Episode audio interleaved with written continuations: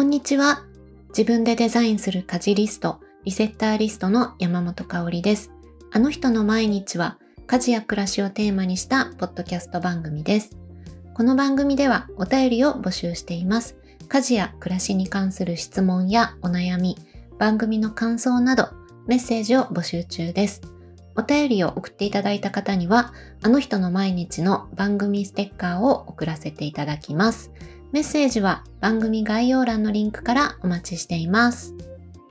はい、えー、今日は3月に入りましたので、新しいゲストの方をお迎えしています。タスクシュート開発者の大橋悦夫さんにお越しいただいております。大橋さん、こんにちは。はい、こんにちは。今日はよろしくお願いします。はい、よろしくお願いします。はい、えー、大橋さんには今週と来週2週にわたって、えー、お話を伺っていこうと思っております。えっ、ー、と、私が今めちゃくちゃ使い始めてハマっているタスクシュートという、えっ、ー、と、時間術ツールっていうんですかね。えっ、ー、と、があるんですけれども、それの開発者の大橋さんに今日はお越しいただくことができて、あの、めちゃくちゃ楽しみにしていました。よろしくお願いします。はい、こちらこそお願いします。はい。じゃあ、まず最初に、えっ、と、ちょっと簡単な自己紹介ってお願いしても大丈夫でしょうか？はい。じゃあ、えっと、自己紹介と、あとはそのまま続けて、まあ、タスクシュートって何というところまで、はい、お話をさせていただければと思います。はい、えー、改めまして、大橋悦夫と申します。あの、大橋は瀬戸大橋の大橋に、えー、小宮悦子の悦に夫と字を書きまして、このね、小宮悦子ってもう知ってんのかっていう、ね、多分、あの、ご存知だと思いますけど、多分若い方ご存知ないですよね。そうですかもしれないですね。私は同世代なので、ね、はい。ですよね。はい。はい、っていうふうに、この、いろいろと言うと名前を覚えてもらいやすいかなという、うんうん、えー、はい、あの、ありまして。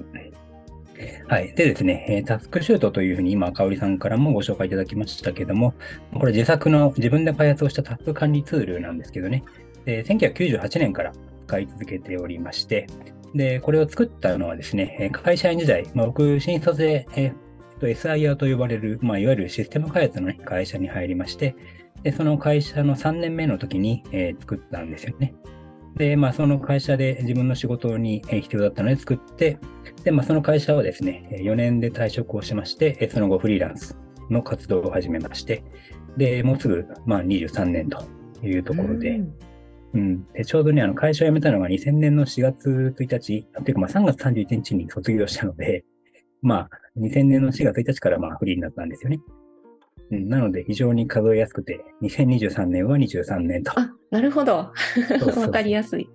そう。それで2001年に、えー、法人化したので、まあ会社もね、あの2001年が第1期というふうに、こう、非常にね、たまたま数えやすいということになってます。はい。はい。なるほど。はい。で、えっ、ー、と、家族はですね、えー、3人で、まあ、妻と息子が1人という感じで、で、奥さんはですね、会社員をやってまして、で、息子は今大学3年で、えー、就活中と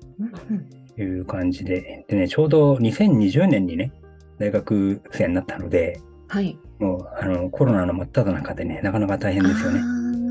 本当ですね。もうちょうど入学のタイミングが。うん、ほとんど大学行ってなかったですよね、最初の頃はね。ああ、それはちょっとかわいそうなタイミングに重なっちゃってるんですね。うそう。うん。まあ、で、そんなこんなでですね。で、えー、実は僕、あの、3月3日が誕生日なので、明日から、はい、49歳になる、まあ、実態は引きこもりな日々を送っております。在宅ワークが長いということですかね。はい、そうなんですよ。はい。うんうんうんなるほど。だからね、コロナになってから、割とねあ、自分の時代が来たなと思ったんですよね。あ、そうですよね。うん、うん。うん、家で仕事するのが普通だったので。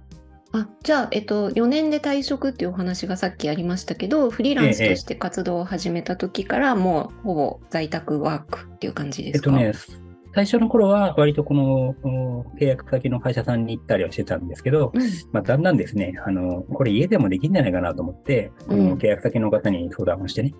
うん、あじゃあ週1回だったらいいですよという感じで、だんだん少しずつこう在宅ワークを勝ち取っていったという歴史がありました。めちゃくちゃ先駆けですね、じゃあ。いやー、まあ、でも自分の性格に合わせていったというところが大きいですかね。うんなるほど。はい。はい。まあ、それで、はい、その会社辞めてからもですね、まあ、むしろ会社辞めてから、その、ね、会社って朝、えー、会社に行って家に帰るみたいな、うん、そういう壁があるので、壁というか、その仕切りがあるので、うん、まあ、なんとかね、その仕事ができてたんですけど、でも会社辞めてみたらですね、朝起きてから寝るまでずっと家にいるとね、この境目がないわけですよ。ない、ないですね。ない。ね、で、香織さんもわかると思うんですけど、そうするとね、あの、ご飯食べた後に、そのまま寝てしまうとかね。逆にこの仕事してる最中に誰も見てないから、ずっとこう、なんか YouTube の動画見たりとかできちゃうので、それは非常にまずいわけですよ。なので、はい。あの、で、たまたま僕はね、あのタスカーニツール、タスクショットっていうタスカーニツールを作っていて、で、これはもう後でも、えー、詳しくお話をしますけど、分単位でね、えー、自分のやってることを記録をしていくんですよ。うんうん、そうすると、その、昼寝をしたっていうのは43分とかですね、あの、うん、YouTube25 分とかそういうのつけていくと、わ、こんなに使ってたんだとかね。で、逆に、あの、めちゃくちゃこうね、あの、めっちゃ時間かかったなと思っていた仕事が、実は25分で終わっていたりとか。ああ、うんうん。で、これ時間かかるから明日に回そうと思いながら、結局ギリギリになってやってみたら、いや、全然かかんないじゃんというね、うん、ことが、このちゃんと数字でわかると、その現実にこう対処できるようになるなっていう実感が得られまして、うんうん、で多分僕はこのタックシュートがあったから、まあなんとかね、あの、フリーで続けられてるのかなというのがあるので、まあそのあたりをですね、今日はお話しできればいいなと思ってます。なるほど。あ、そうかそうか。え、もともとそのタスクシュートを開発されたきっかけは会社員時代、うん、会社に勤めてた時に作ったけれど、はい、それが独立後もすごく有効に活用されてるということ。はい、ああ、なるほど。え、そもそもその作ったきっかけというか、またちょっと後でも出てくるかもしれないんですけど、うん、会社の中でお仕事をするときに必要になってという感じだったんですか？そうですね。はい。あの、まあ、エンジニアだったので、あの、うん、自分でね、あの、プログラムを書いたりはできるので、うん、まあ、その流れで、あの、これ自分の仕事を管理するツールも自分で作ったらいいんじゃないかっていうでもね、ツールを作ろうというよりは、なんか必要に迫られて、なんかこのね、えー、今日何時に退社できるか知りたいなというのがあったので、それがね、結局、えー、時間の計算も、あの、計算なので、えー、今、えーと、抱えてる仕事の量がね、えー、例えば今日は10時間分の仕事があると。で、今朝9時ですと。だったら、まあ、9プラス10で19時じゃないですか。うんうん。ということは、今日は19時に帰れるなっていうことが、その、当然それは頭の中でいつも計算してるのを、全部、この、まあ、この場合 Excel だったんですけど、まあ、Excel にね、メールチェック10分とかね、えー、この会議45分とか、ランチ60分とかっていうのをどんどん書いていくと、まあ、これ集計すればね、えー、合計時間がわかると。うん、で、何にも割り込み仕事がもう入らず、そしてこう、この見積もり時間通りに全部終われば、この10時間で終わるので、今9時だったら19時に帰れるねということがわかると。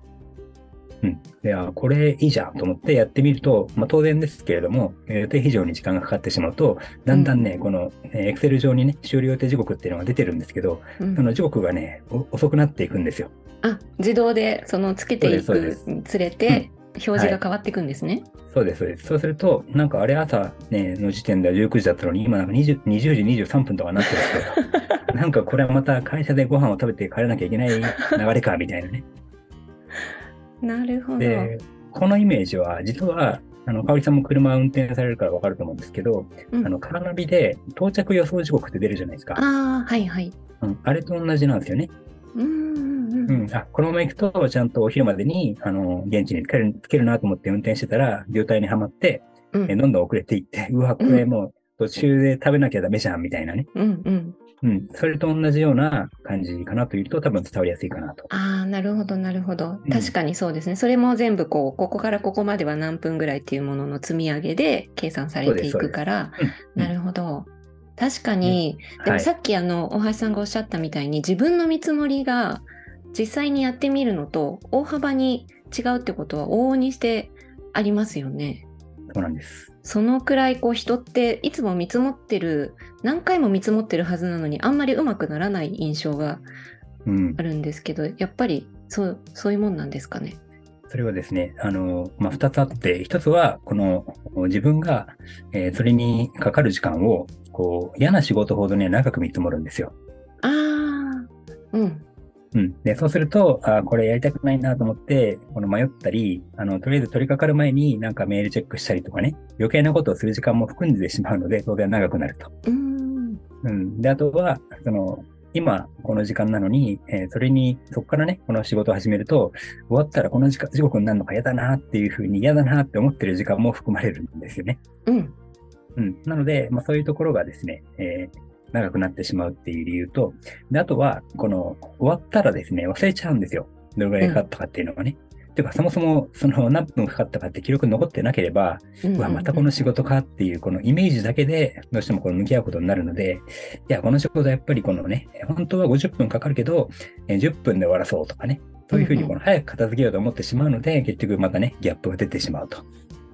なるほど。いや、今日、あの、絶対大橋さんに聞こうって思ってたことが一個あって、うんはい、その、なんか仕事のタスクって結構こう、あの甘く見積もっちゃうっていうかこのくらいあればできるかなと思ったら結構かかるのをなんかこう実際に短く見積もっちゃうところがあるなっていう感覚があるんですけど、うん、あの、はい、家事に関してはみんなすごく私リセッターリストっていうあの家事リストを作る講座をやったりしてるんですけどで大体こう家事にかかる時間っていうのをみんなに見積もってやってもらうっていうのもなんかこう講座の中でもあるんですけどどうしてもあのやってみるとすぐ終わるのにやっぱり長くみんな見積もっちゃうだけど、うん、それは何でなんだろうなっていうのをあの考えていて大橋さんはどういうふうに考えられますかって聞こうと思ったんですけど今あの嫌な仕事は長く見積もっちゃうとか、うん、その嫌だなって思ってる時間も含まれるっていうのは本当そうだなと思ってそのあたりはやっぱそういうところですかね。そう、だからもうね、その嫌だなと思うことがもうね、うん、儀式の一部なんですよね。ああ、そっか。そう。だいきなり取り掛かれればいいわけじゃないですか。うん、そうなんですよ。そうそう。そう。だ実際の中身は、その5分ぐらいなのに、そう前前奏がやたら長い曲みたいな感じになっちゃってて。そう、もうそうそう、そうなんです。うん、そう。やっと、やっと歌詞始まったわ、みたいな。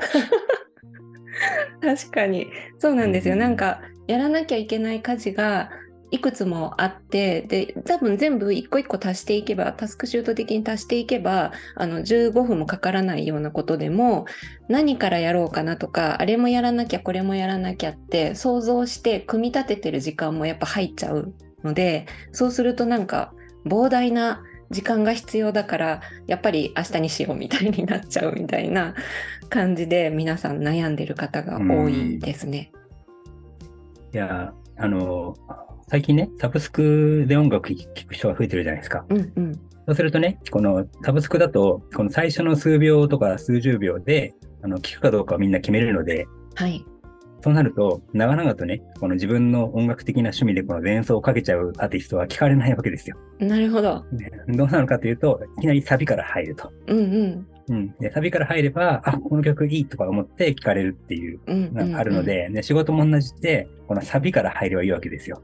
ああ、なるほど。うん、うんうん、で、サビっていうのがまさにだから実際にね、あの、その歌の本質なわけなので、まあ仕事の本質は5分ぐらいのはずなのに、うん、なんかそのための前奏がやたら長いっていうことが多分時間を圧迫してるので。ああ、本当そうですね。そうですね。どうやってだから脳をこういきなりサビに活かせるかっていうところをうまく仕組みで作っていくのが結構コツになってくるのかもですね。うんちょっとあの、また古い話をしてしまうんですけど、あの、久保田敏信さんというですね、はいはい。好きなアーティストがいるんですけど、うん、で、僕はあの、高校生かなぐらいの時に聞いてね、衝撃を受けたのが、うん、まあ最近はそういう人多いですけど、このいきなりね、その音楽なしにいきなりこう、アカペラの音声だけで歌い始める曲があってね、うわ、これどうやって歌うんだよとかね、あの、演奏する方もなんかね、歌詞がいきなり歌い始めてからついていくわけじゃないですか。うん。うん、だからなんか毎回その曲を聴くたびにこうドキドキしてたんですけど、あうん、でもね、そういう感じで仕事すればいいんですよ。なるほど。うん、前奏かかってから始めるぞとかって言ってると、自分で前奏をかけるもんだから、なかなか前奏を始めないわけですよ。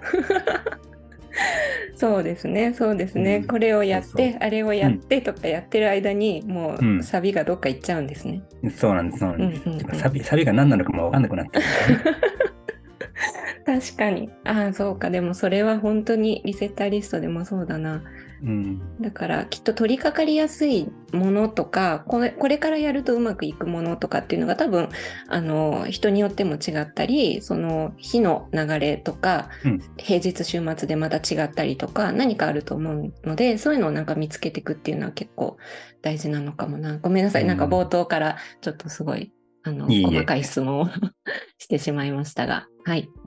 はい。で、あの、ね、タスクシュートの基本としてはですね、まあ、あの、1分、1分単位でなんか記録をするみたいな話をしたんですけど、うん、要するにですね、この1分以上かかる仕事は全て登録しましょうということを原則にしていて、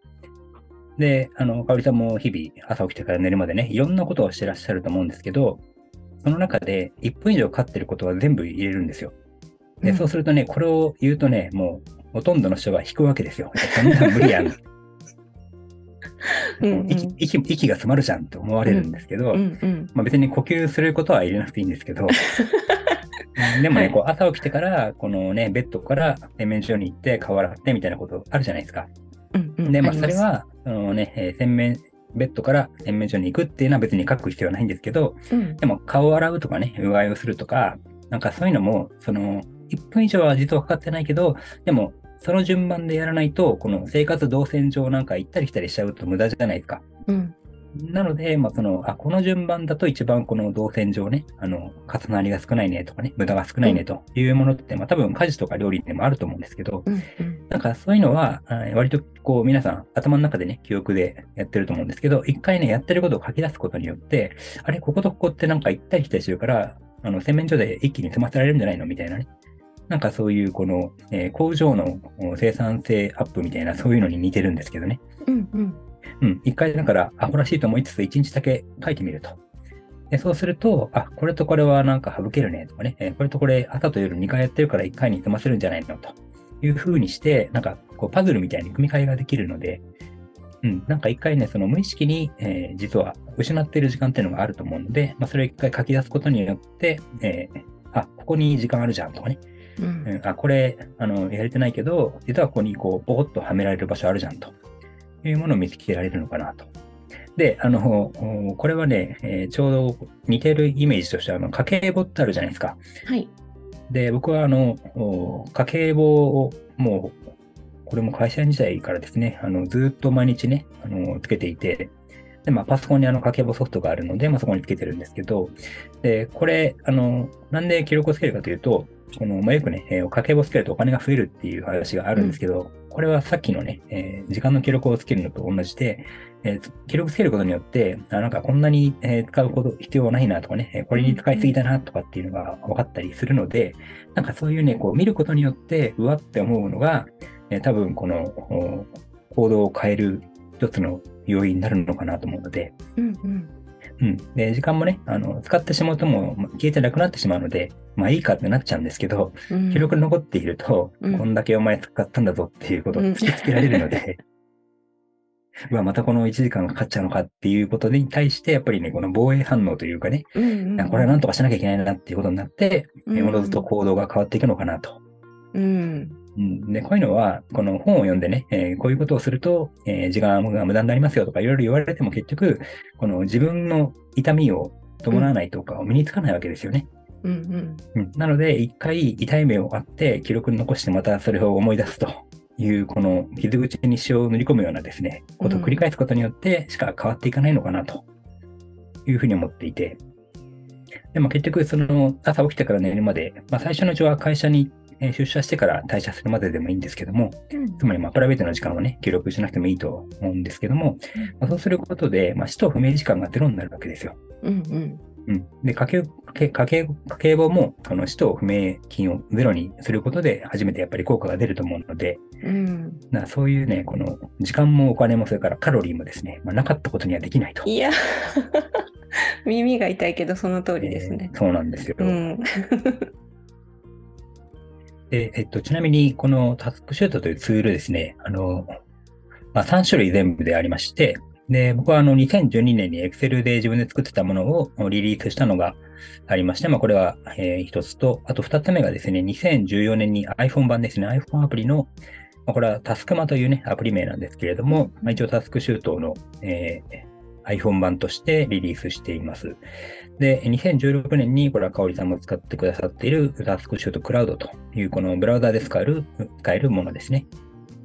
で、それぞれですね、開発者が違いまして、まあ、Excel 版は僕なんですけども、iPhone 版はまた別の方で、あと、クラウド版はあの、J. 正樹さんというですね、はい、ドイツに暮らしている、はい、うん、あの方なんですけども、まあ、3人とも違うので、で、最初は3人とも Excel 版を使ってて、まあ、そこからですね、iPhone 版が欲しいということで、まあ、自分で、自分のために作って、えー、リリースしたと。で、松崎さんもですね、えー、同じようにこのクラウド版をク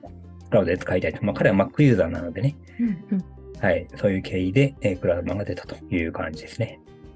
なるほど。なので、そう、3つの、えっと、使い方というか、それぞれにユーザーさんがいるということですよね。だから、そうですね。あの基本的なコンセプトというかその守っているルールは同じだけれども使える場所がそれぞれ違っているってことですね。はい、うんうんうん。え今あの大橋さんご自身は何を何版を使われているんですか？今ですね、えーと、iPhone 版のタスクマをメインで使ってまして、うん、で、えーと、仕事に関してはクラウドと、まあ、併用している感じですね。あそうなんですね。それはデータは行き来する感じなんですか、はいえっ、とね、別個で、あの、朝起きてから、その寝るまでのすべてのタスクが一応、あの、タスクマに入っていて、まあ、だから、あの、iPhone というか、あの、スマホは、あの、寝室に持ち込めるじゃないですか。はい。なので、朝起きて、傍らにある iPhone で手に取って、一応今日のね、リストチェックしてと。で、えー、一方で、その、パソコンでしかしない仕事っていうのは、タスクマに入れてもしょうがないので、まあ、その時間はですね、えー、ここからここまでタスクシュートクラウドっていうでっかい見積もり時間のタスクを入れておいて、で、あの、タスクマ上でこのタスクシュートクラウドっていうタスクを開始した上で、タスクシュートクラウド上のね、えー、細かい PC 上のタスクを実行していくと。あ、なるほど、なるほど。うん、ちょっとね、これは込み入った使い方で、いきなりこの 2つを併用するっていうのは、あの、マニアックだと思うので、まあ、どちらか1個でいいと思います。うんうんうん。なるほど。クラウド版も一応、あの、スマホからも使えますんでね。うんうんうん。うん、そうですね。私はその使い方をしていますね。うん、はい、はい。ちなみに、タスクシュートのシュートどういう意味とかっていうのは、はい。はい。はい、ありがとうございます。これはですね、シュートと聞くと必ずサッカーのシュートみたいなね、はい、あの、打つっていう、うん、なんですけど、実は違くて、これフランス語のあのシュートですね。shute と書いてシュートと読むんですけど、うん、これはあの、パラシュートのシュートなんですよね。ああ。そう。で、あとは、あんまり見ないですけど、最近あの、ダストシュートっていうね、あの、よくビルとかに、あの、あるゴミ捨て場みたいなのがあってね、そこに入れると、はいはい、うん、あの、下までビャーっとこう降りていくという。はい、うん、うん。あとはウォータースライダーとウォーターシュートとかもシュートって言いますけど、これはね、あの、滑り落ちるとかっていう意味合いなんですよ。うん、うん、まあ、滑り台と言ってもいいと思うんで、まあ、その一日の仕事を上から下まで滑り落ちるように実行していくためのツールと。ああ、なるほど。そうなんです。まあ、これはたまたま、はい、思いついたんですけど。えー、いいですね。すごい素敵。なんかこう、もう自動的にタスクが終わっていくみたいなイメージがそう、流れるようにっていう、はい、まさに。うんうん、へえ、なるほど、なるほど。そういう思いを込めて、タスクシュートっていう名前になって、リリースされたっていうことですね。はい。うんうん。はい。じゃあ、そんな、えっ、とね、タスクシュート、私はタスクシュートクラウドっていう、えっ、と、アプリというか、を使って、使い始めたんですけれども、えっ、と、そもそもの、えっ、と、きっかけが、えっ、ー、と J 松崎さんの、えーと、 Voicy で私が Notion 関係のものをちょっと聞いていた時にたまたま出会ってでその時に佐々木さんがゲストでいらっしゃってた回があってでそれを聞いてえっ、と大橋さんと佐々木さんの、えーと、ポッドキャストにたどり着き そしてあのちょっとあまりにも面白かったのでセミナーに出てみたいなところで 大橋さんにもつながってということで今回もねゲストにあの来ていただけることになったっていう流れでタスクシュート使い始めたんですけれどもあのもともと私もタスク管理するのにこう時間軸に並べていくとかその日のタスクを書き出して整理するみたいなやり方はもともとやってあの紙に書いてねやって、あの、今日やるべきタスクを紙に書き出して、で、番号を赤ペンで横に振っていって、で、順番決めて、で、1から順番にどんどんやって消していくみたいなことをやってたんですよね、ずっと。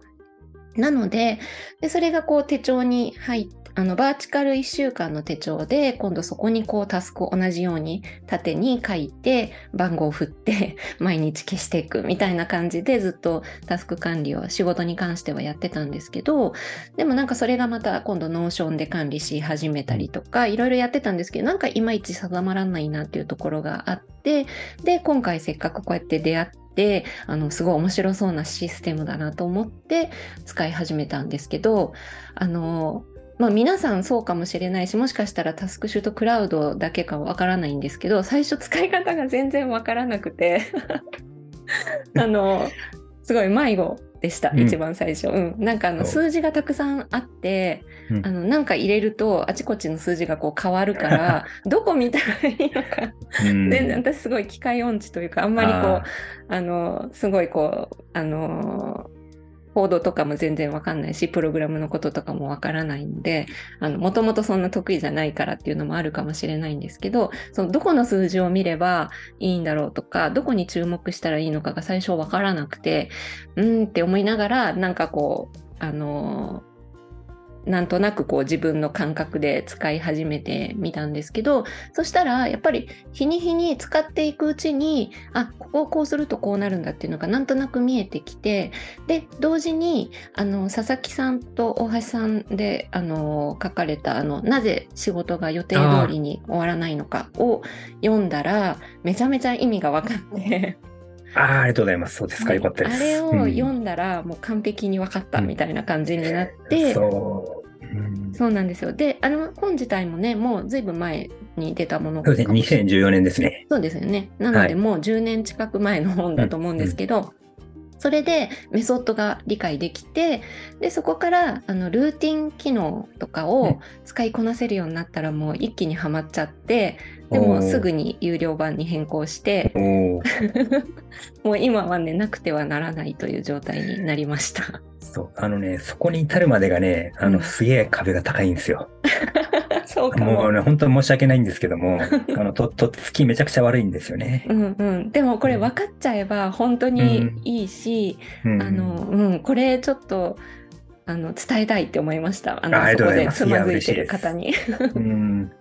そうそう。あれ、ね、分かっちゃうとねすごい、うん、あなるほどなるほどみたいなところがたくさんあって、うんうん、であのさっき大橋さんもおっしゃったみたいにその1分単位でとか細かくやろうと思えばいくらでもやれるものではあるけれど私なんかは結構大雑把なタイプなのであの結構緩めに使いたいなっていうところもあるんですけどでも実はそういうふうにも使えるっていう感覚があって、なので、えっと、例えばあの私の使い方の一例でをちょっとお話しするとあの家事に関してとかだったらあの朝家事1朝家事2とか夜家事1夜家事2みたいなのをそれぞれ15分とか20分とかあの自分の都合のいいタイミングで取ってルーチンで入れてるんですけどその中身はリセッターリストって紙のあのリストなんですけどそっちを見ながら実際に手を動かす時はあの紙のリストを見てるんだけどタスクシュートの方では時間計ってだいたい20分くらいでこの辺まで行くなっていうのが同時でこうやれるので、うんうん、そういう使い方をしていくとなんかねあのリセッターリストだけでやってる時より全然はかどるというか、うん、それがねすごい相性いいと思ってこれはちょっと進めていこうって思いました。なるほど。あの受講生さんたちに。つまりこのタスクシュートクラウドがこうタイムキーパーみたいな感じになるわけですね。そうそうそう。で、なんかわざわざ、こう、それも、あの、ストップウォッチとかでやってみるっていうのも、あの、おすすめするときあるんですけど、講座の中で。でも、それも、やっぱり大橋さんがおっしゃったみたいに、過ぎちゃうと残らないので、もう分かんなくなっちゃうんですよね。うん、そうですね。はい。そうでも毎日20分そこもう押すだけで測れるし、でその中で自分が決めた順序のリストに沿ってやるだけなので、そうすると毎日何分かかるかっていうのが残っていくので、そうするとその中でそもそもこんだけやろうとしてたの無理じゃんとかそういうことに気がつけるので、うんうん、これはすごくいいと思っています。いやあの例えば朝家事1とはっておっしゃったんですけど、うん、その時に、まあ、その朝家事1を開始して、その朝家事1に該当する何かをやるわけじゃないですか。はい。その時に、その、どっちに記録を残すんですか？その朝家事1の中に中で何をやったのかみたいなことっていうのを。ああそこはもう残さないです。あのリセッターリストの方にそっちは紙のリストなんですけど、うん、そこにもうあの鉛筆とかでチェック入れていくだけなので、はい、なので、えっと、タスクシュートの中には20分家事やったっていう記録だけが残ってるなるほどね、うん、うん、とか日によっては20分の予定だったけど16分で終わったみたいな日もあったりとか、うん、でそこがあまりにも余るようだったらもう1個そこに足すとかそもそも15分でもいけるかもっていうふうに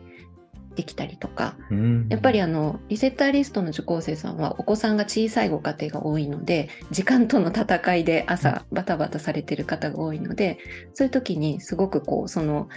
結局何をどのくらいだったら自分の、えーと、何時までに目指している時間に家事が終わってるかっていうのがこうそれを見極めていく作業が結構時間かかるんですけど、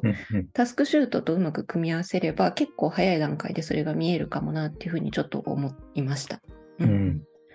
まさにだからあの家計簿に対する時間簿っていうふうに僕は考えてるんですけど、うん、うんうん、そう、だからタスクショットクラウドにどんどんこの時間の、この時間簿が残っていくというかね。うんうんうん、で、あとは、まあ、気づかれてると思いますけど、あの、例えばこのままのペースでいくと、お昼は12時46分に始まるなとかっていうのも見えるじゃないですか。はい。そうなると、じゃあこの家事は20分で切り上げようとかっていうのも、そこで判断ができますよね。そうそうそう、そうなんですよ。はい。はい。なので、で、多分全部をスマホの中で管理しようとするとちょっと時間かかったりあの、うん、いちいちスマホにこう向き合ってるとやっぱ時間がちょっと取られちゃうので家事とかってもう流れるように一気に終わらせたいっていうところがあるのでそうなるとやっぱ紙になっててそこを見ながら、体を動かしていくっていう方が早かったりするので、うん、細かいタスクまではそこでいちいちチェック入れるっていうよりはあのまとめて15分20分っていうふうに取る方が今のところ私のケースでははい、うん、なんかいい感じで機能しております。はい。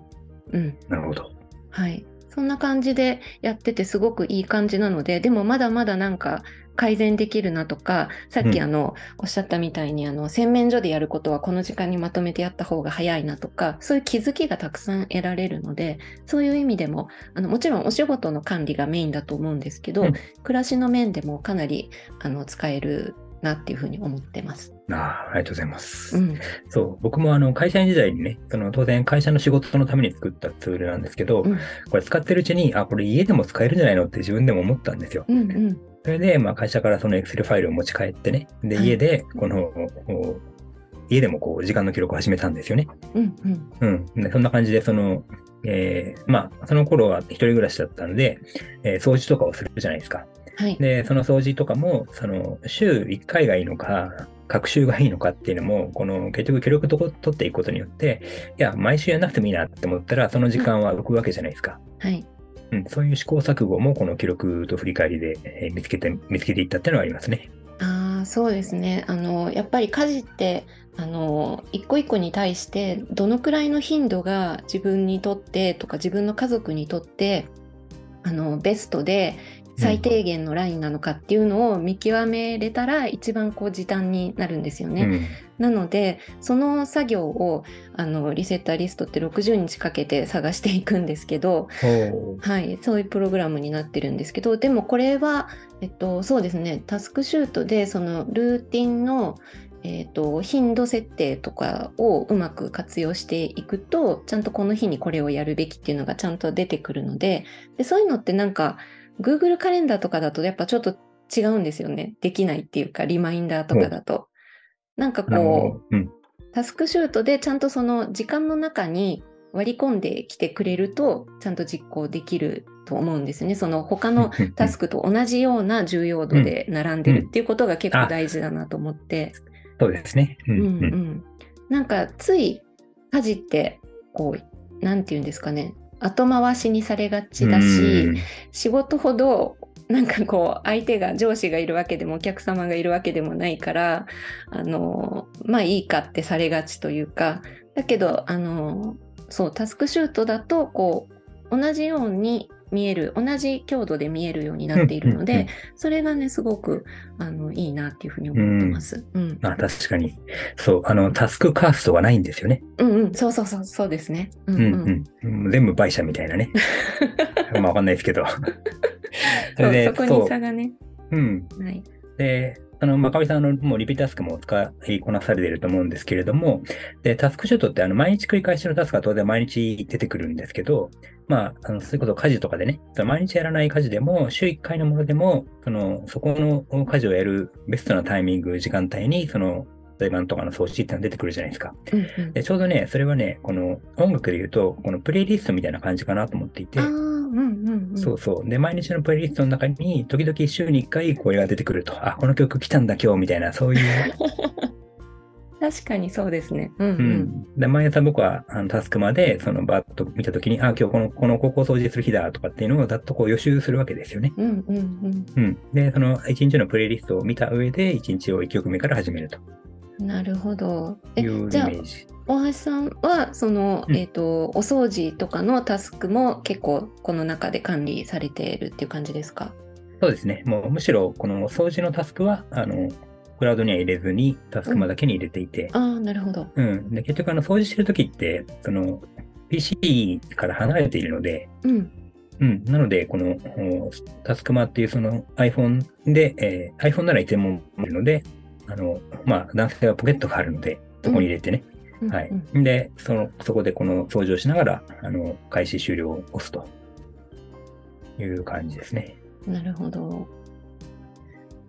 はい。では、えっ、ー、と、ちょっとね、いろいろまだまだお話聞きたいこともたくさんあるしっていう感じなんですけれども、今日はちょっとここでお時間になってしまったので、今回はここまでにしようかなと思います。たくさんお話ありがとうございます。はい。ありがとうございます。はい。はい。なので、えっと、あと最後に、えっと、大橋さんの方からお知らせがあればと思うんですけど、何かいかがでしょうか？はい。えっ、と、まあ、今日初めてですね、タスクシュートという言葉を聞いたという方もいらっしゃると思いますので、えー、まあ、かおりさんのようにですね、あの、クラウド無料で使えるので、無料版もありますので、そちらを使っていただくというのもいいんですけども、まあ、かおりさんも苦労されたですね、これ何やったらいいのっていうね、そのどういう、どうなってんのこれっていうのがあると思いますんで、で、これはですね、あの、これは僕が直接やってるわけではないんですけれども、あの、クラブハウスというね、あの、まあ、一時期流行って、今は、今もありますけど、あの、音声の SNS みたいなのがあると思うんですけど、まあ、こちらにですね、タスクシュートを実践する会という、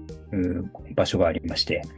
で、これ僕も聞いて驚くんですけど、この、ボンクレ正月関係なくですね、毎日21時35分から22時という時間で、えー、毎日開催しているんですね。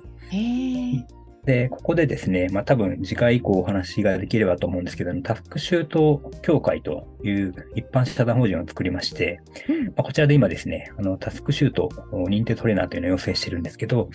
その認定トレーナーの方を中心にですね、えー、開催してもらってますので、まあ、こちらにご参加いただくと、えー、まあ、ここでですね、ちょっとこれわかんないんだけどっていうのを聞いていただければですね、あの、教えていただけるというのがあると思いますので、ぜひ覗いてみていただければと思います。わかりました。ありがとうございます。はい、じゃあ、質問も受け付けてもらえるっていう感じなんですね、はい、この場で。で、ほぼ毎日ですね、あの、参加、えー、していただいているあのタスクショット認定トレーナーのですね、牧野久美さんっていう女性がいるんですけど、はい、彼女は、あの、3児の母でね、生理収納アドバイザーというお仕事をしてらっしゃるんですけども、うんうん、はい、まあ、その女性の方、この今日のリスナーの方多いと思いますので、まあ、ぜひ同じようなね、多分僕とは違う感覚で、あの、教えてくださると思いますんで。はい、ありがとうございます。私もちょっと覗いてみたいなって思いました。こちらのえーと、リンクをねあの概要欄の方にも貼っておきますのでタスクシュート使ってみたいなっていう方とか使い始めたけどいまいち使いこなせてないよっていう方もあの大歓迎ということなので是非あの、はい、あの毎日やってるっていうことなのでね分かんないよって思った時にその日の夜に行けばいろいろその場で解決できると思いますので、えー、ぜひチェックしてみてください。はいでは、えー、とまたね次回も引き続き、えー、大橋さんにお話を伺っていきたいと思います。今日はありがとうございました。ありがとうございました。はい、じゃあまた来週もよろしくお願いいたします。はい、お願いします。